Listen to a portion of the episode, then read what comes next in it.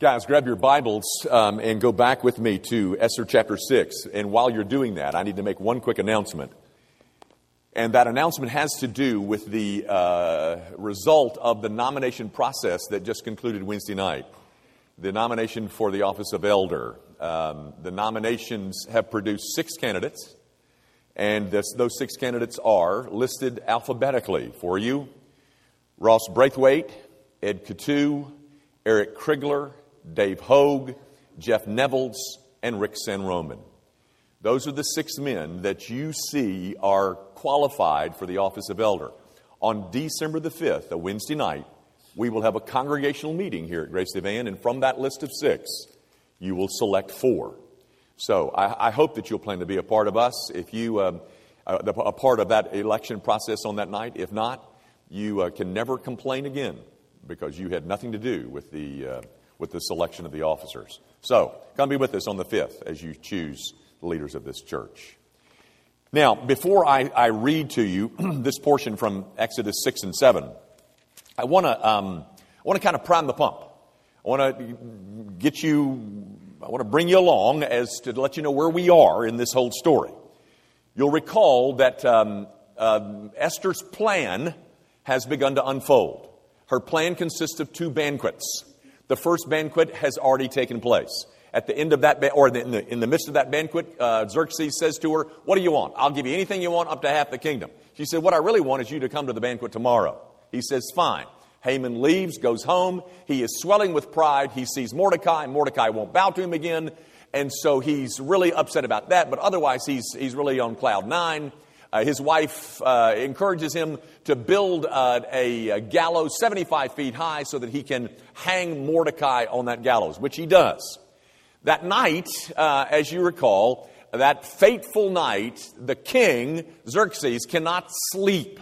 And so he calls for his assistants to bring in the book of memorable deeds to be read to him. And so while they're reading, they read of an event that occurred five years in the past. It was when Mordecai under, under, uncovered a plot to assassinate the king. The king hears that and says, What did we ever do for that guy? What did we ever do to, to, to say thanks for that, that great intervention? And his assistant said, Well, O king, we didn't do a blasted thing. The king is mortified and says, Oh my goodness, then we've got to correct that. And he says, Who's out in the courtyard? And about that time, Haman walks in, and that's where we are and that's where we resume our reading at verse 4 of, uh, of Esther chapter 6. And the king said, Who is in the court? Now Haman had just entered the outer court of the king's palace to speak to the king about having Mordecai hanged on the gallows that he had prepared for him. And the king's young men told him, Haman is there standing in the court. And the king said, Let him come in. So Haman came in, and the king said to him, What should be done to the man whom the king delights to honor? And Haman said to himself, whom would the king delight to honor more than me? And Haman said to the king, For the man whom the king delights to honor, let royal robes be brought, which the king has worn, and the horse that the king has ridden, and on his head a royal crown is set. And let the robes and the horse be handed over to the one of the king's most noble officials. Let them dress the man whom the king delights to honor, and let them lead him on the horse through the square of the city, proclaiming before him, Thus shall it be done to the man whom the king delights to honor. Then the king said to Haman, Hurry, take the robes and the horse, as you have said, and do so to Mordecai the Jew, who sits at the king's gate. Leave out nothing that you have mentioned. So Haman took the robes and the horse, and he dressed Mordecai and led him through the square of the city, proclaiming before him, Thus shall it be done to the man whom the king delights to honor. Then Mordecai returned to the king's gate, but Haman hurried to his house mourning and with his head covered. And Haman told his wife Zeresh and all his friends everything that had happened to him. Then his wise men and his wife Zeresh said to him, If Mordecai, before whom you have begun to fall, is of the Jewish people, you will not overcome him, but will surely fall before him. While they were yet talking with the king, with, with him, the king's eunuchs arrived and hurried to bring Haman to the feast that Esther had prepared. So the king and Haman went into the feast with Queen Esther, and on the second day, as they were drinking wine after the feast, the king again said to Esther, What is your wish, Queen Esther? It shall be granted you, and what is your request? Even to the half of my kingdom it shall be fulfilled. Then Esther, then Queen Esther answered, If I have found favor in your sight, O king, and if it please the king, let my life be granted me for my wish and for, uh, granted me for my wish and my people for my request. For we have been sold, I and my people, to be destroyed, to be killed, to be annihilated. If we had been sold merely as slaves, men and women, I would have been silent, for our afflictions is not to be compared with the loss of the king. Then King Ahasuerus said to Queen Esther, Who is he? And where is he who has dared to do this? And Esther said, A foe and an enemy, this wicked Haman. Then Haman was terrified before the king and the queen. And the king arose in his wrath from the wine drinking and went into the palace garden, but Haman stayed to beg for his life from Queen Esther, for he saw that harm was determined against him by the king. And the king returned from the palace garden to the place where they were drinking wine, as Haman was falling on the couch where Esther was. And the king said, Will he even assault the queen in my presence in my own house? As the word left the mouth of the king, they covered Haman's face. Then Harbona, one of the eunuchs in attendance on the king, uh, said, Moreover, the gallows that Haman has prepared for Mordecai, whose word saved the king, is standing at Haman's house 50 cubits high. And the king said, Hang him on that. So they hanged Haman on the gallows that he had prepared for Mordecai. Then the wrath of the king abated. The grass withers and the flower fades. The word of our God, it endures forever. You know, guys, last week we, we, we began to see Haman's fortunes begin, or at least the, the hint that they were beginning to be reversed. But this week, what we get to see is the specifics of how a man is destroyed who is in opposition to God and his people. You know, folks, if nothing else, this is a brilliant, intriguing story. Shakespeare never wrote anything this, this brilliant. But of course, Shakespeare was human. And the author of this story is not human. The author of this story is divine. Folks, I, I hope you saw it as I read it, but the scene is filled with irony. Haman an Amalekite, falls before a Jew, and a Jewish woman at that. A woman that he had condemned to die. He now appeals to that same woman for his own life. On the couch of a Jewish queen, he falls all the way from this exalted position to this ignominious death as a traitor. By the way, you, need to know this. There was a harem protocol. A harem, there were harem rules. And one of those rules were, was that no one was to be within seven steps of any member of the king's harem. And there he lays on her couch. Haman and his, his evil plot is all overturned because of an unforeseen, unpredicted, unexpected night of the king's insomnia. After which, for Haman, the walls come a tumbling down. Hey guys, let's, um, let's go back to that insomnia place before we get too far ahead of ourselves and miss some of this story. Guys, um, the role of coincidence is very prominent in the book of Esther. Um, somebody, and I forget who it was, defined a coincidence as a miracle in which God prefers to remain anonymous. Well, there's a string of coincidences in this book. I've, I've already pointed them out to you, but for instance, by coincidence, Mordecai overhears of an assassination plot of the king. By coincidence, the king's timely insomnia results in, in Mordecai's exaltation on the same day that Haman thought he was going to be hanged. And by the way, when was the last time a night of insomnia made the front page of the news? There is another coincidence in chapter 6, where when the, verse 4, where when the king says, um, Who's in the courtyard? And they say, Haman has just walked through the door. So, when the king asks Haman, What should be done for somebody that, that, that the king wants to exalt? Haman is thinking, I mean, who could, who could be, I mean, who, do, who more would he want to exalt than me?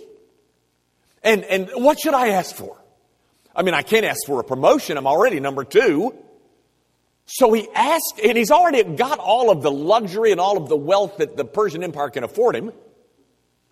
So he asks for that, which will allow him to swell in pride. What irony! While Haman plots Mordecai's death and is on his way to tell the king of his plans to hang him, while Mordecai is about to say that, the king is planning to give him a parade a, a, a gold watch. The king is mortified that nothing has been done for this man who did this thing five years ago in the past. It's just a, another coincidence that Xerxes was being read to, and he was being read to from transcripts that were five years old, which just happened to outline something that Mordecai had done. And so Xerxes decides to reward Mordecai right now on this day, right before the second banquet. Haman not only ends up not killing Mordecai, he ends up escorting him through the city streets. Verse 11. You know, you and I may call all of this irony. Theologians call it something else. They call it providence. That God is governing his universe down to the smallest detail. But we have not yet arrived at the climax of the story. That occurs at the second banquet in chapter 7, when the heroine and the villain finally come face to face. Chapter 7, we read about the second banquet. And, and Xerxes repeats his generous offer to Esther, uh, saying, You can have whatever you want up to half of the kingdom. That's the third time he said that. Apparently, Esther has got him eating out of the palm of her beautiful little hand. But her request is, is rather unusual and is certainly unexpected. And with it,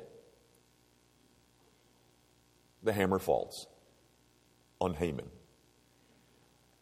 she has to be careful because the one who really looks like a dope here is the king. I mean, he got tricked. Who dares injure my wife and her people? Him.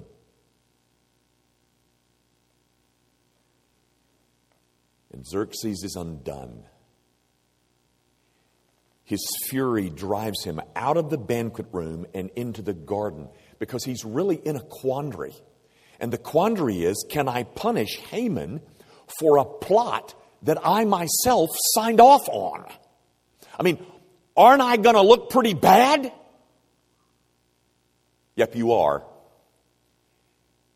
Except his dilemma is about to be solved by Haman, by Haman's further foolishness. You see, for his part, Haman is trapped. If I run, it's an admission of guilt.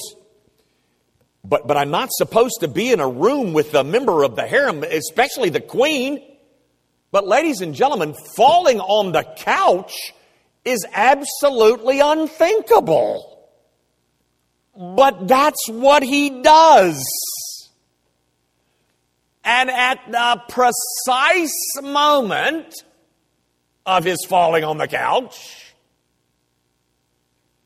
who comes in from the garden?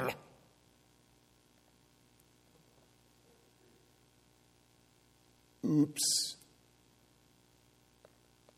It's just a one another one of those coincidences. And then Haman is hanged. You know, ladies and gentlemen, that's pretty much the story. There's some loose ends that we got to tie up, uh, and we'll do so in two subsequent sermons on, on the book of Esther. But the story is, is pretty much over. Uh, at least its climax has been reached. But it's at this point of the story where a lot of criticism is leveled at the, at the book of Esther. Um, it has to do, the criticism has to do with these issues. Um, who gets life and who doesn't? And why? I mean, um, Haman doesn't get life. And, and the suddenness of his demise is somewhat unnerving. One day he's on the top of the world, and the next he is executed in disgrace. In one night, the tables are turned, and, and he never saw it coming. Whoa, Jimmy, wait a minute. I mean, isn't all this a bit harsh? I mean, where is mercy in all of this? And that, ladies and gentlemen, is the, is, is the nature of the criticism about this book. It, it occurs two places, here in chapter 7 and later in chapter 9. And the, um, and the, the, the criticism has to do with mercy. Where is mercy? You know, it's a pretty good question. And, and, and you're certainly not the first one to ask it if you're asking it. Um, this book is, um, is pretty much dismissed in many circles, in some circles, because of what is deemed an absence of mercy. So, really, that's my two points for this morning. We'll do this quickly, but I want to show you, or I want to address the whole issue of who gets life and who doesn't and why. And is this some kind of miscarriage of mercy in what you're seeing unfold before you? Consider these things, guys. I got two or three things I want you to consider. First of all, this man, Haman, is driven by uncontrollable pride, all brought on because one man would not bow to him.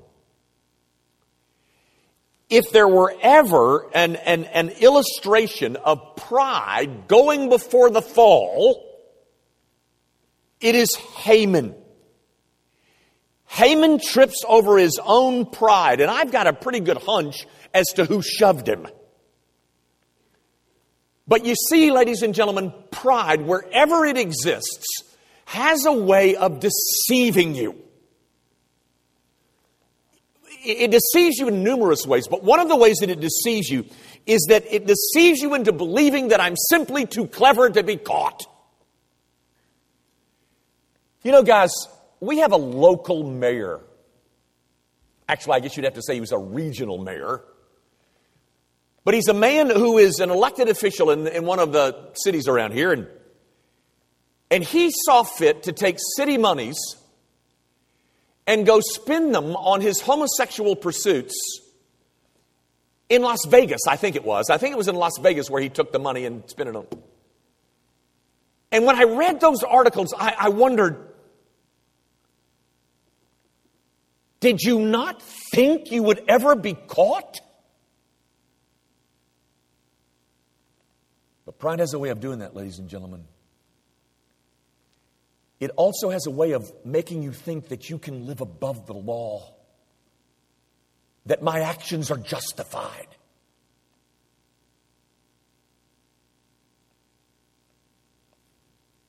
Ladies and gentlemen,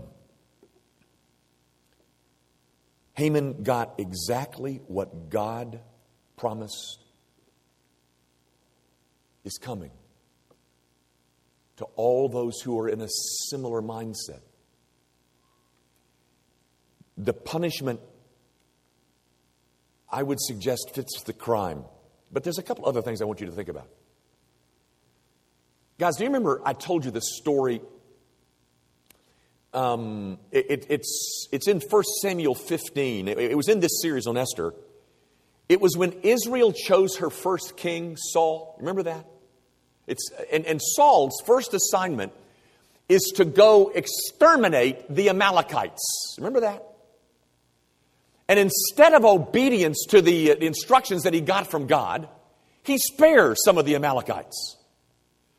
And so Samuel the prophet shows up on the scene, and, and Saul says, Oh, blessed of the Lord, I have carried out the will of God. And, and, and Samuel says, You have? Then what is this bleating of sheep I have in my ears? If you'd have done what God said, I wouldn't be hearing this. And Samuel is outraged at, at, at Saul's so called mercy.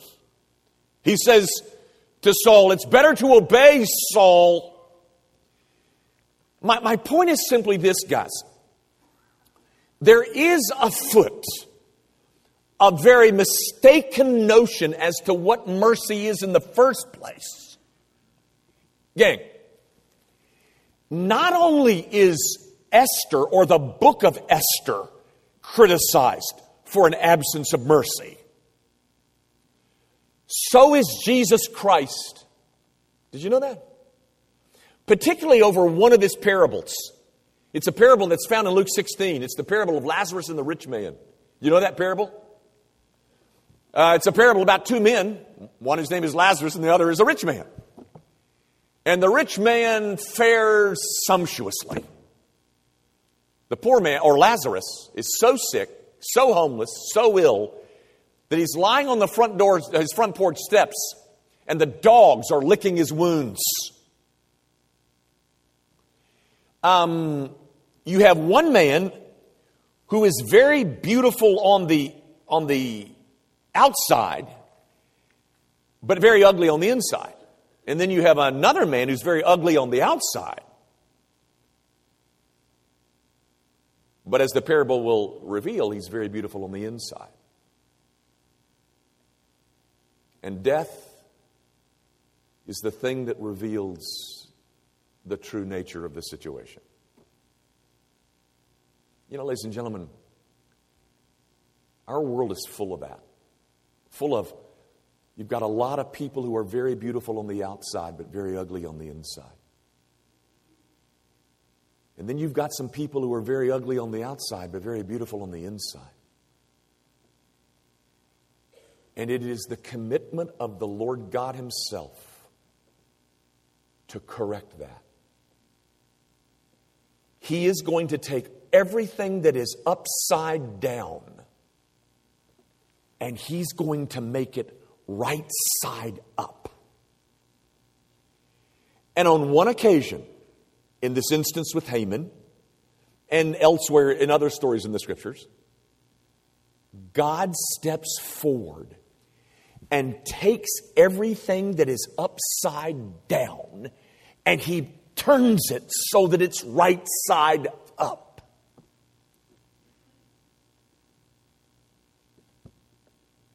Tell me, you got a problem with that? Isn't that what you want? Isn't that what we long for? Guys, there is a very mushy gospel that's alive and well in our culture. It's a, it's, a, it's a gospel that has tried to rewrite stories like this one so that no one gets destroyed. They try to rewrite this one. They try to rewrite all kinds of New Testament uh, stories like the one I mentioned so that no one gets destroyed and love wins.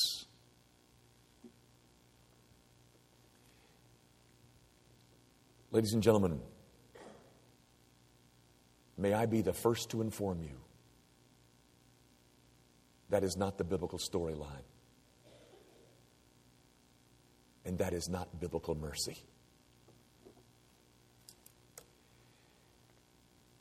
Guys, one other little factor was Haman's death justified? I want to read you just three quick verses out of Exodus 17. You don't need to turn. This is the Lord speaking to Moses. L- listen to this. God is speaking. He says, Write this as a memorial in a book and recite it in the ears of Joshua that I will utterly blot out the memory of Amalek Haman was an Amalekite from under heaven.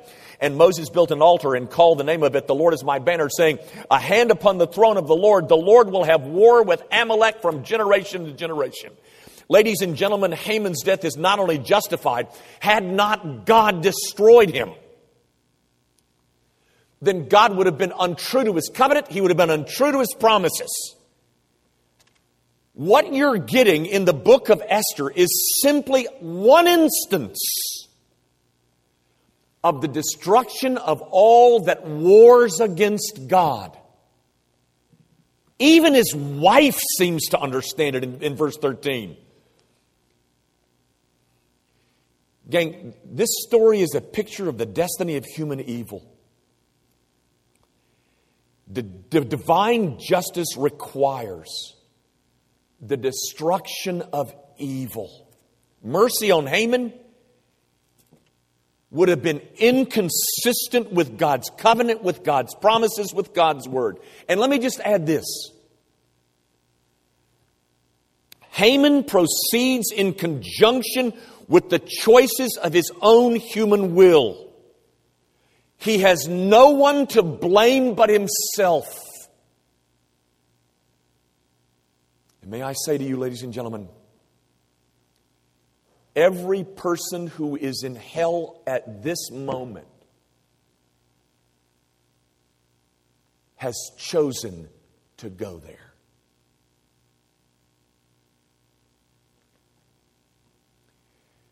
Now, ladies and gentlemen, I wouldn't say this is this is an example of the absence of mercy.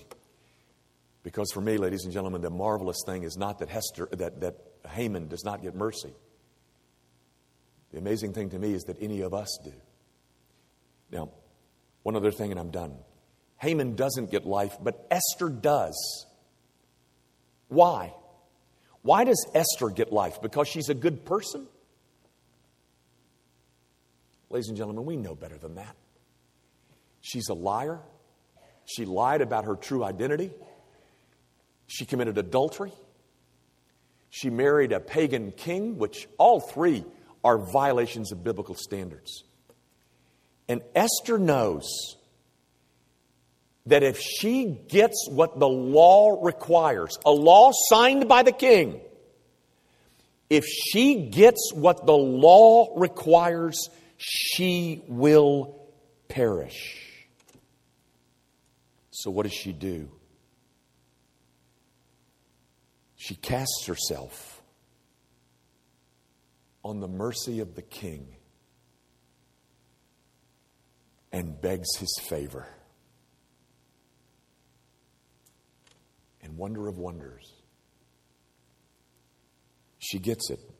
She gets the king's favor.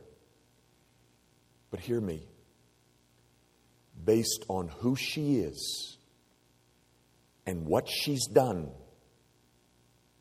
she deserves to perish. Folks, all of that is true of us based on who we are and what we've done. We all deserve to perish.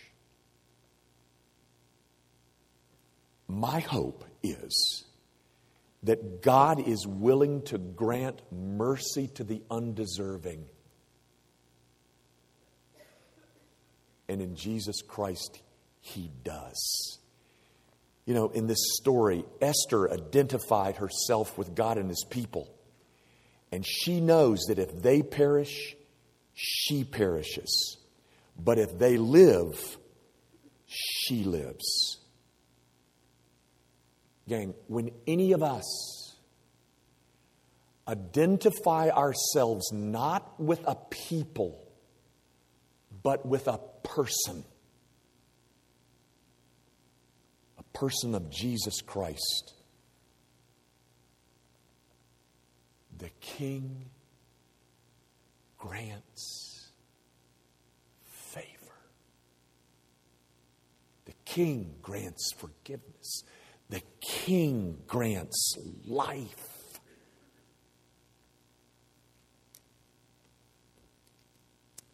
Ladies and gentlemen, any of us who know our sin glory in that, in that picture.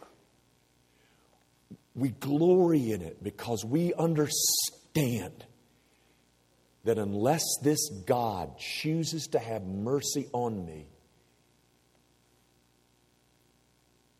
I will perish. So, all who are, which is the message of this scene of the story, all who are outside of Christ perish. all who belong to Christ.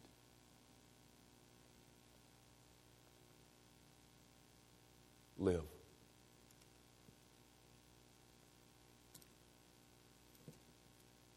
Who are you?